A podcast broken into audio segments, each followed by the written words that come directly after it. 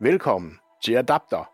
Værterne er journalist Janus Fabricius og journalist og teknørd Emilie Ågård.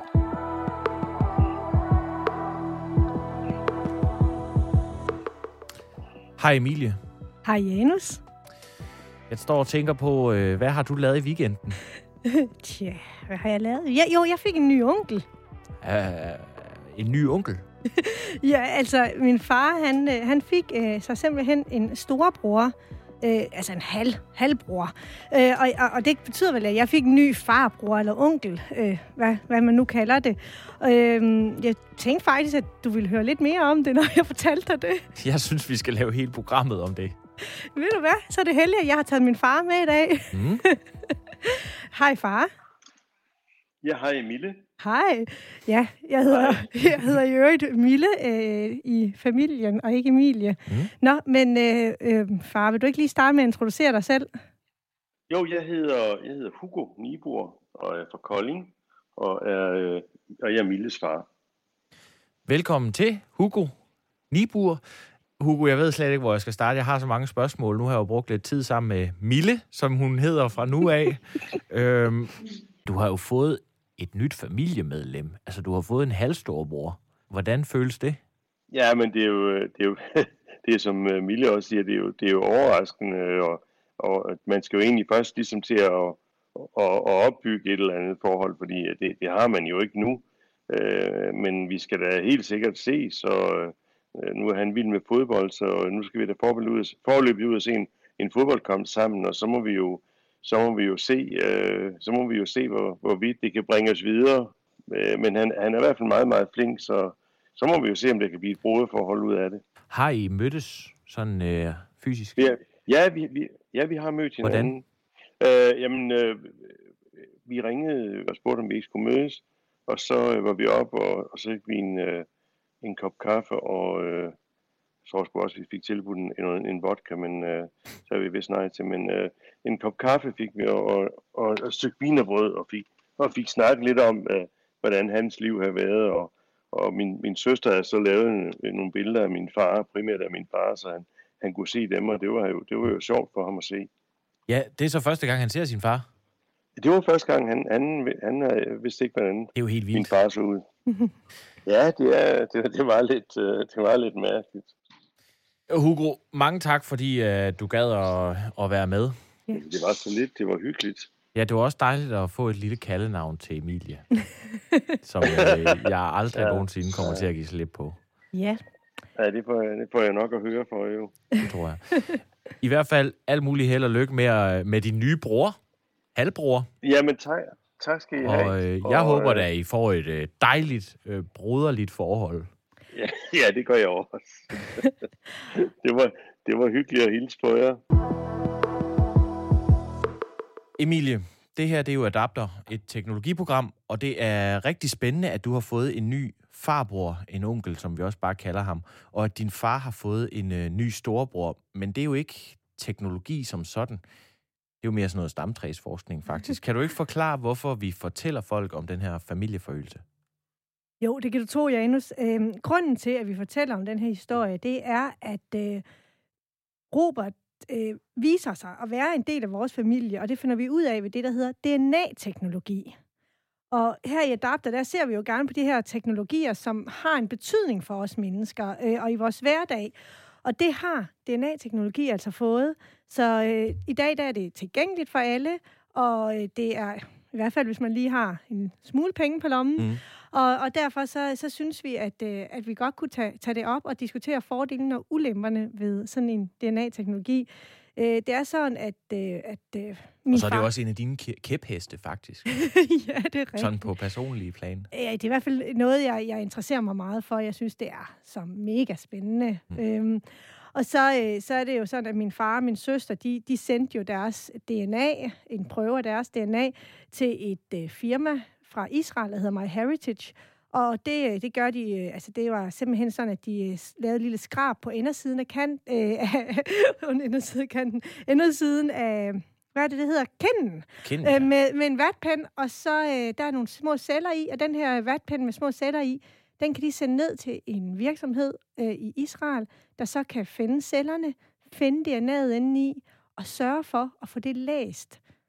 Og det er jo ret sindssygt. Så øh, når de har det læst, så kan de putte det ind i sådan en, en algoritme, de har, der så kan sammenligne det øh, med 5 millioner andres DNA-sekvens og se, hvem der er tæt på hinanden, og hvem der ikke er tæt på hinanden. Det kan også, øh, algoritmen kan også se på, i forhold til, hvordan dit unikke DNA ser ud, hvor kommer du så højst sandsynligt fra, at du 50% skandinav, eller har du en eller anden ukendt, øh, ukendt øh, slægtning øh, i Israel, et andet mm. land. Så det er, jo, det er jo helt fantastisk, og det var jo så det, øh, min far og faktisk også min søster gjorde. Og, og der blev øh, fandt den her algoritme altså ud af at matche dem med onklen. Mm. Så, og så på den måde, der fik vi jo det endelige bevis for, at han rent faktisk er i vores familie. Men er det bare sådan helt tilfældigt, at der er ham her, din nye farbror og øh, din, din far, øh, eller din søster, var det jo så, er det bare helt tilfældigt, at de to familiemedlemmer der, de tager øh, den her test, og så lader My Heritage finde ud af, om de er familie, eller hvis havde de en eller anden forudgående? Man kan sige, der sker det øh, ved siden af al teknologien, at sidste sommer, der bliver min far ringet op af ham her, Robert, der så øh, siger, øh, jeg tror måske, du er min far. Min far, han bliver lidt forvirret, for han synes ikke, at han lige umiddelbart kan huske at, at have en søn, og, og desuden så lyder manden i, i røret, altså ikke som en, der kunne være hans søn. Altså, sådan stemmen lyder mere lyder ældre. Mm. og så øhm, får de så snakket frem til, at det, at det nok ikke er sådan, det forholder sig. Så kommer min far så til at tænke på det næste, nemlig at hans far hedder det samme som ham, altså Hugo Niebuhr. Og den her Robert ringer jo til min far, fordi han har fået at vide, at hans far også hedder Hugo Niebuhr. Ja. Da-da! Ja, og, og det er jo der, hvor vi får et forklaringsproblem i en podcast hver gang. Altså, øh, ja. altså øh, Hugo hedder alle mændene i din familie, ikke? Det er øh, sådan lidt et, et, et specielt, øh, specielt, men de kommer specielt frem til. Men de kommer frem ja. til, at det er ham, der ringer op, Robert. Ja. Din far er ikke hans far, men derimod hans halvbror. Min farfar, som de jo så lige pludselig mistænker for at være deres fælles far, han, øh, han er død, så ham kan de ikke spørge. De prøver at lave lidt beregninger på årstal og så videre, og det passer egentlig meget godt med, at Robert er kommet til verden, inden min farfar møder min farmor. Mm. Øhm, og, og, og sådan... Tingene, Hun har haft en on the side fem år tidligere, eller noget? Øh, jamen, stil. måske har de, de har nok bare været kærester, inden han mødte ja. den næste kæreste. Og, så, øh, og, og det passer også meget godt med, at Robert kan fortælle, at hans mor aldrig fortalte øh, Roberts ægte far, som så er min farfar. Øj, det er lidt forvirrende, ja, ja. kære lytter. Nå, men, øh, men altså, aldrig har fortalt, at hun blev gravid, fordi hun så møder en anden mand, der ligesom... Mm og så kører den familie. Så, så tingene passer. Men man har jo altid den her tanke om, det kunne jo også være, det ikke var sådan. Det betyder jo noget, om det, altså, om det her det er i historien eller ej. Og, og derfor så, øh, så går øh, min far og spekulerer lidt, og det gør Robert også, og til sidst så bliver de enige om at tage hver deres test og sende ned til den her virksomhed. Virksomheden i øh, Israel aner intet om, at de to mistænker, at de kan være brødre. Så det vil sige sig, at hvis de matcher dem, så er det altså ud fra, at DNA'en på en eller anden måde ligner hinanden så meget, at de må være i familie. Ja. Øh, fordi at, øh, ja, de har altså ikke nogen baggrundsviden om, at, at de kunne være det. Og da de så sender det ned og forsvarer, at der er et match, jamen, så er det jo ligesom en stensikker afgørelse på, at, at han faktisk mm. er min fars halvbror. Så er det ikke bare spekulationer længere, så er præcis, det sort på hvidt, ikke? Præcis, ja. Dengang, at vi, øh, vi så havde fået den her, øh, det her bekræftet, så, så det var jo selvfølgelig øh, rigtig rart. Men samtidig så begyndte jeg også at spekulere lidt og blive en lille smule skeptisk, fordi nu har min far, min søster og i øvrigt Robert sendt deres øh, DNA ned til et privat firma i Israel. Og det, det her firma, det har jo DNA fra flere millioner mennesker, der er blandt rigtig, rigtig mange danskere. Og, øh, og i det her DNA, der er altså ikke kun viden om, øh, hvor man etnisk er fra, og hvem man kunne være i slægtskab med. Der er også viden om, øh, om for eksempel ens risiko for at få en lang række sygdomme, både psykiske sygdomme, kræft osv. Og, øh, og jeg kunne ikke lade være med at tænke på, hvad, hvad, hvad er det, vi har givet? Hvad er det, der ligger derude om vores families risiko for det ene og det andet? Så derfor så øh, tænkte jeg, at jeg ville øh, ringe til My Heritage. Og de, øh, de har en øh, landeansvarlig i Danmark, der hedder Ilan Melchior. Og ham fik jeg faktisk en snak med. Og øh, han fortalte mig, at øh, for det første, at der er virkelig, virkelig mange danskere, der er interesseret i at vide, hvor de kommer fra, og som bruger DNA til at, til at lære deres egen stamtræ bedre at kende. Og her øh, tænker jeg, at vi lige får et klip med ham. Det er meget populært. Altså, samlet set har vi 720.000 danske brugere på MyHeritage. Øh, og mange af dem har, har taget en DNA-test. 720.000 danskere? Danske brugere på MyHeritage. Det vil sige, det er ikke alle, der har taget en DNA-test. Det taler vi om i det hele taget på MyHeritage. Okay, men er det, er det flertal, der har taget øh, DNA-test der? Vi har ikke specifikke tal per land, øh, hvor mange der har taget en DNA-test. Øh, på verdensplan så er vi oppe på 4,5 millioner. Men, men specifikt per land kan jeg ikke give et, et, et tal, men, men det er meget populært.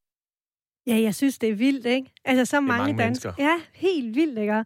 Nå, men øh, sådan en DNA-test, hvis øh, man vil have den hos det, den virksomhed, så koster den øh, 590 kroner, øh, i hvert fald når de ikke kører kampagne øh, så, øh, så er det sådan, at man øh, ved at tage sådan en DNA-test, når resultaterne de øh, kommer tilbage, så får man to forskellige slags informationer. Man kan få at vide, hvor man øh, kommer fra, sådan rent genetisk i verden. Det er så noget med, at 30 procent af dit DNA øh, er fra Skandinavien, og 40 procent er fra Nordtyskland osv. Og så kan du også øh, få det her, altså hvis du er så vel tilvælger, så kan du altså også få de her slægtskaber at vide. Og det er altså faktisk øh, lidt spændende, fordi jeg tænkte, det må være ret sjældent alligevel, øh, at man finder et slægtskab. Altså, så mange kan jeg heller ikke være i familie med. Men det kunne øh, Elon Melchior faktisk øh, sige, at, at det var ikke helt sjældent. Ja, det sker meget ofte, at man finder familieforbindelser. Øh, det sker øh, øh, hver eneste dag, øh, hver enten om det er via DNA, som, som, som, du, som det sker for dig, eller via øh, slægtstræer. Så, så sker det hver eneste dag, at man, man finder ukendt familie nogle gange så, så, så, så, det, så er rigtig tæt familie, og andre gange så lidt længere ude. Der er en lille andel af, af, af personer, der leder efter meget tætte forhold. Det kan være adopteret eller anden grund, øh, hvis man ikke alle har tæt familie. Øh, for dem ser vi regelmæssigt, at de, at de finder meget tæt familie. Og på ugenlig basis, så ser vi uh, historier om brugere, der har fundet uh, forældre og søskende, så, så det sker uh, rimelig ofte. Så der går en masse rundt derude, der ligesom har fundet deres familie på den her uh, MyHeritage-måden? Ja, ja, det lyder sådan. Øh, og som han lige nævner kort, så er det jo for eksempel også, øh, øh jeg har læst om nogle sager, hvor øh, børn, der kommer fra sæddonorer, de kan måske ikke finde den, som har doneret, men, øh, men de kan finde nogle halvsøskende, som på en eller anden måde måske kan fortælle dem noget om, hvorfor de er, som de er. Så det er jo, det er jo ret spændende, må man sige. Øh, men Ilan, han, øh, han fortalte mig også lidt om, hvordan de sådan helt konkret gør det her. Fordi at øh, vores DNA, det er jo sådan en milliard lang bogstavrække. Jeg og jeg ved, at du kan næsten den øh, komplette. Du er det... lidt med, med DNA, som folk er med pi. Ja, ja, jeg, jeg, kan da, jeg kan da lidt, uh, lidt. Nej, men det, det er den her lange, lange... Altså, det, det er sådan nogle byggeklodser, som man kan sige, man tit fremviser med fire forskellige bogstaver. Og uden at gå for meget ind i det, så, skulle det, så, så er det stadigvæk den dag i dag ret kompliceret at læse det hele. Så jeg var spændt på at høre, hvordan øh, hvad hedder det, den her MyHeritage, de gør helt konkret. Inden vi gør det? Ja. du, du får dispensation til at sige de, øh, de, øh, et par sekvenser med bogstaver. A, T, C, C, G, G, C, T, T, A, T. Sådan får det. Var, det, var det noget, du bare sagde, eller?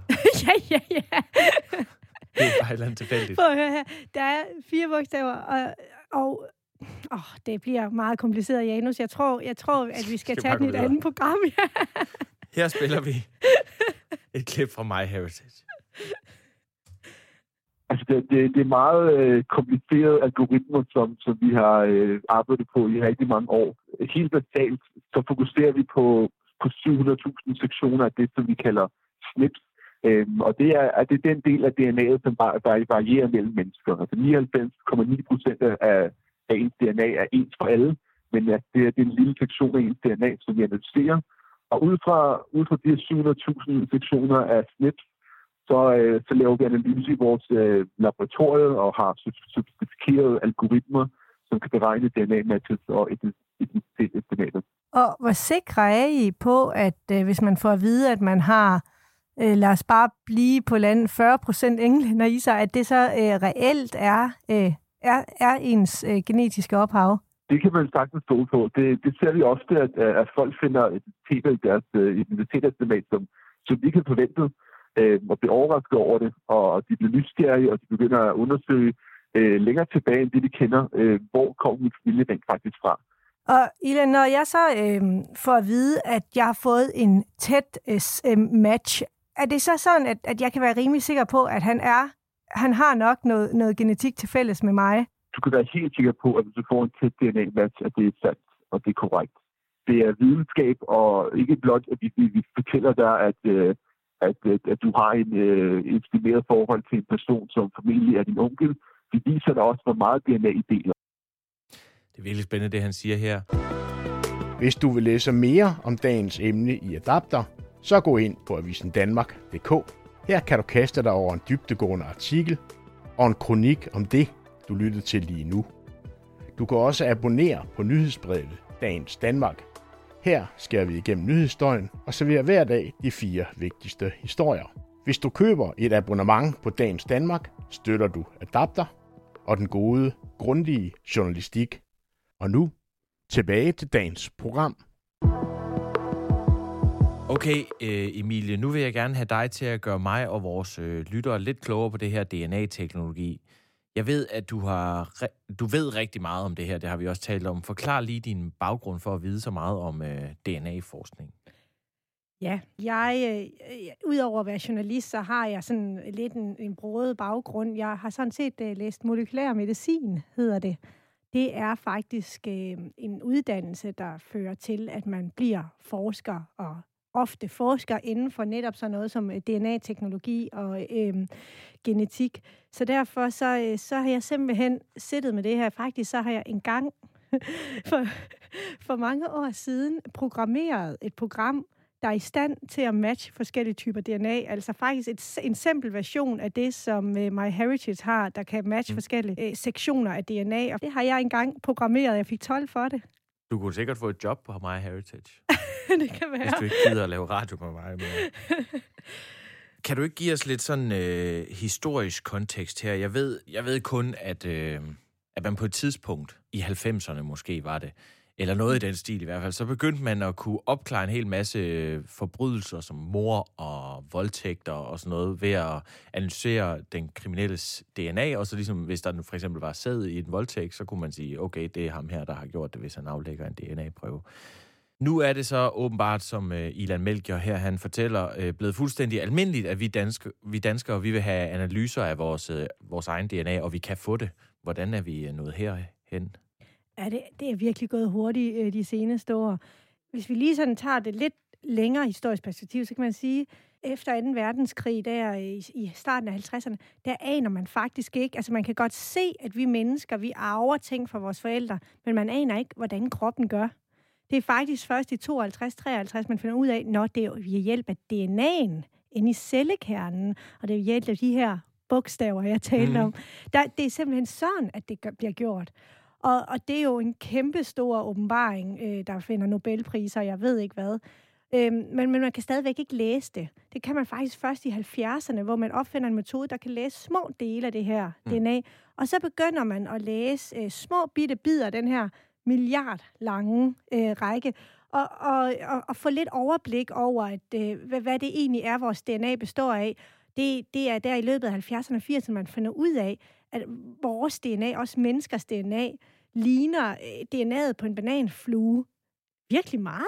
Altså, det, det, ikke kun bananfluen. Altså, øh, vi er overraskende ens alle sammen, ja. genetisk set. Og især når man kommer ind på mennesker, og sammenligner med andre mennesker, jamen, så er det 99,9 procent, der er ens. Der er kun små forskelle, og det er dem, der gør det hele. Ja, det er vildt at tænke på, ikke? Jo. At der er så stor lighed, og det er sådan en lille... Altså, er det også imellem for eksempel sådan, øh, uden at, at lyde racistisk, men imellem en sort person og en hvid person, er der så større forskel, eller er det...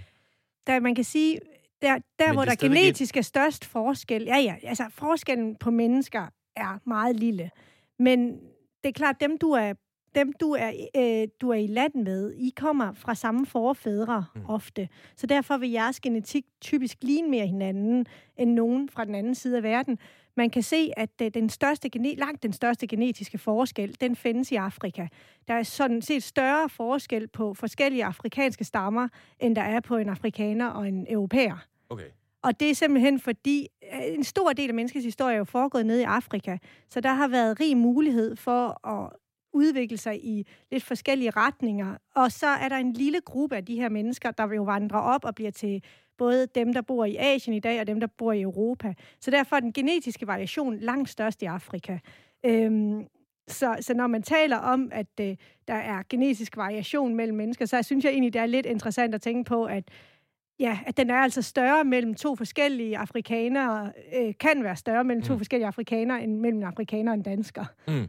Ja, også det her med, at øh, der er del med mange øh, skænderier. Ja. Der er del med mange folk, der er uenige, og øh, meget divers også måder at se ud på, og, og vi bekriger hinanden, og what not. Og så er vi alligevel så, så ens. så er det bare næsten det samme alt sammen. Men hvis jeg lige springer tilbage til tidslinjen, fordi det er ja, du ja. ret i, det er, det er vildt spændende det der, men øh, så, så, så finder man jo så ud af det her i 70'erne.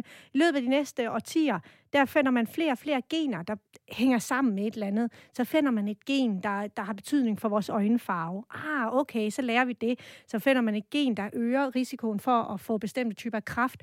Okay, det er også noget, som ligger i generne. Og så bliver man klogere og klogere, men man har stadig ikke et billede af, hvordan hele det menneskelige genom ser ud.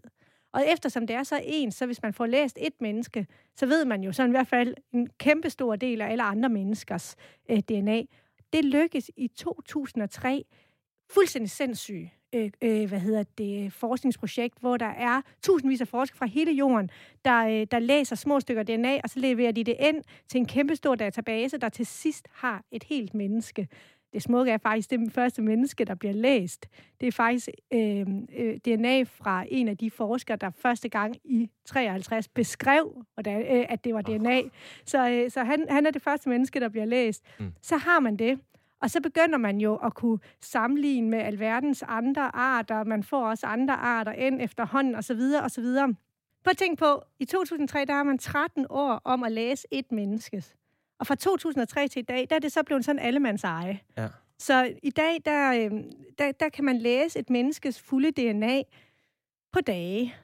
Øh, nogen siger endda kortere tid end det. Mm. Og man kan, hvis man tager den her metode, som de bruger på MyHeritage, øh, SNP-metoden, eller SNP kalder han den, mm. det, øh, der læser man kun lige præcis de steder, vi ved, der typisk er forskel mellem mennesker så skal man kun læse 700.000 steder i stedet for milliarder af steder. Ja. Og så kan man altså gøre det på meget kort tid. Fordi man ved, at hvis vi er 99,9 procent ens, så kan, er der, så kan vi måske skifte de 99 procent og så bare nøjes med den. Det er jo det. Ja. Altså, det, det svarer lidt til, hvis du forestiller dig en lang bog, og du ved, at det kun er kapitel 4 og kapitel 9, der er forskelle, og du har læst bogen før, så er der jo ja. ingen grund til at læse hele bogen, så kunne du jo nøjes med de to kapitler. Det er en god pointe, det her. Ja, øhm, så, så der er virkelig sket noget, og, og noget andet er, da, da jeg studerede molekylær medicin, der var det øhm, en, lidt en drøm, det her med, at man begyndte at kunne tænke sig, hvis de kan læse mit DNA en dag. Og i dag kan du faktisk sende det til en virksomhed, og så gør de det. Så, så der, er virkelig, øh, der er virkelig sket noget, og det, og det er til at betale sig fra os. En stor plov, ikke? Jo, en stor plovmand, ja. Det, det koster det. Og det. Men det er jo så ved MyHeritage, der laver de her slægtskaber. Der er også andre virksomheder derude, der øh, kan give dig svar i, i forhold til sygdommen. Og det synes jeg faktisk lige, jeg hurtigt vil øh, berøre, fordi der er øh, modsat slægtskaber, altså en helt anden usikkerhed. Og det skal man vide, når man får det, øh, de her, øh, hvis man vælger at få lavet sådan en analyse. Øh, der er en grund til, at de kan være svære at finde i Danmark. Det er fordi, at øh, de fleste danske firmaer øh, virksomheder ikke vil røre det her med en ildtang, fordi der er både meget etik og meget usikkerhed omkring det. Men man kan altså finde amerikanske firmaer sådan noget, der tilbyder det. Og det er sådan, at selvom vi i dag kan læse hele vores DNA, så er det ikke helt let at øhm, analysere det, man læser. Så øh, for, øh, mange sygdomme er sindssygt komplicerede. Der er mange forskellige dele af DNA'et, der spiller ind i forhold til, om man har en risiko for at få en sygdom. Og i dag har man måske fundet ud af nogle af delene, men ikke hele billedet. Og hvad er det etiske problem i det? Jamen, lad os tage dig. Hvis du får at vide, at du har en meget forøget risiko for at få hudkræft, mm. det kan du bruge til noget. tænker jeg. Der kan du vide, okay, jeg er sådan en, der ikke skal tage særlig meget sol, jeg skal bruge helt vildt meget solcreme osv. Hvis du nu får at vide derimod, at du med stor sandsynlighed vil få meget, meget tidligt Alzheimer's. Mm. Der findes ikke rigtig medicin øh, til at forsænke det. Der findes ikke rigtig noget, du kan gøre med din livsstil. I hvert fald ikke noget, vi ved endnu. Så det eneste, du kan gøre, det er at gå og glæde dig til det. Han har sagt det modsatte selvfølgelig. Mm. Øh, du kan gå og frygte.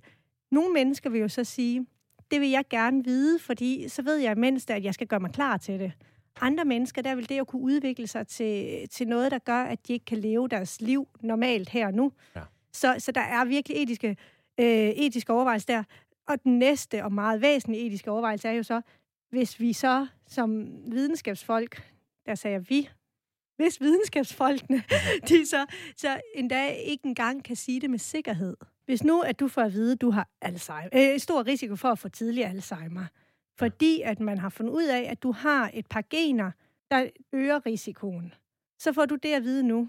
Men så forskerne, de, øh, de finder ud af mere og mere gener, og så om fem år, så står de med et tredje gen, som faktisk har modsat effekt. Det mindsker din mm. risiko for Alzheimer's.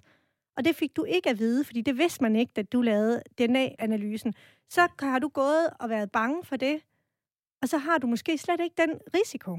Så har man gået i frygt for at få Alzheimer's, men ja. der var faktisk ikke noget frygt. Så, så det er noget med, hvornår man skal gøre det her, om vi ved nok nu til at lave sundhedsanalyser af komplicerede genetiske sygdomme, og selvfølgelig øh, det andet, øh, om det er godt for os at vide.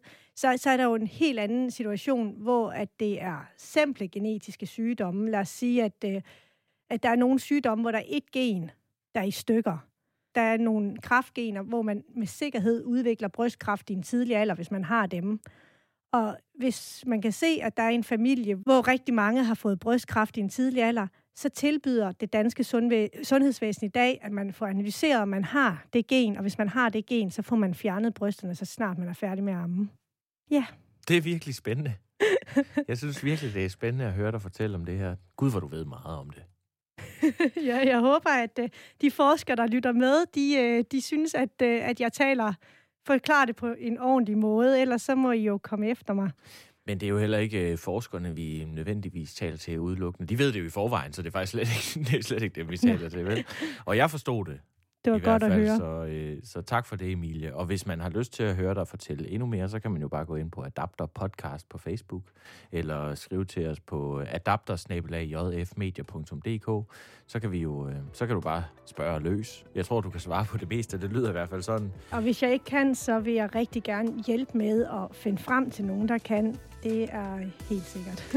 jeg tror faktisk, at øh, det er der, vi øh, lander i dag. Husk at læse øh, Emilies artikler i Avisen Danmark eller i øh, nyhedsbrevet Dagens Danmark. Det er i øvrigt gratis, og så giver de dig fire af de vigtigste historier lige nu, og det udkommer hver dag kl.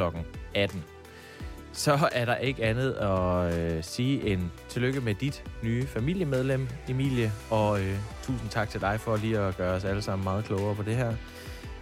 Tak fordi I lyttede til Adapter derude. Find os på Spotify, på Apples podcast-app eller på avisendanmark.dk eller i nyhedskiosken eller alle mulige andre øh, podcasts-apps. Der er mange steder. Der vi ligger over det hele. Og øh, tak for den gang. Ja, selv tak.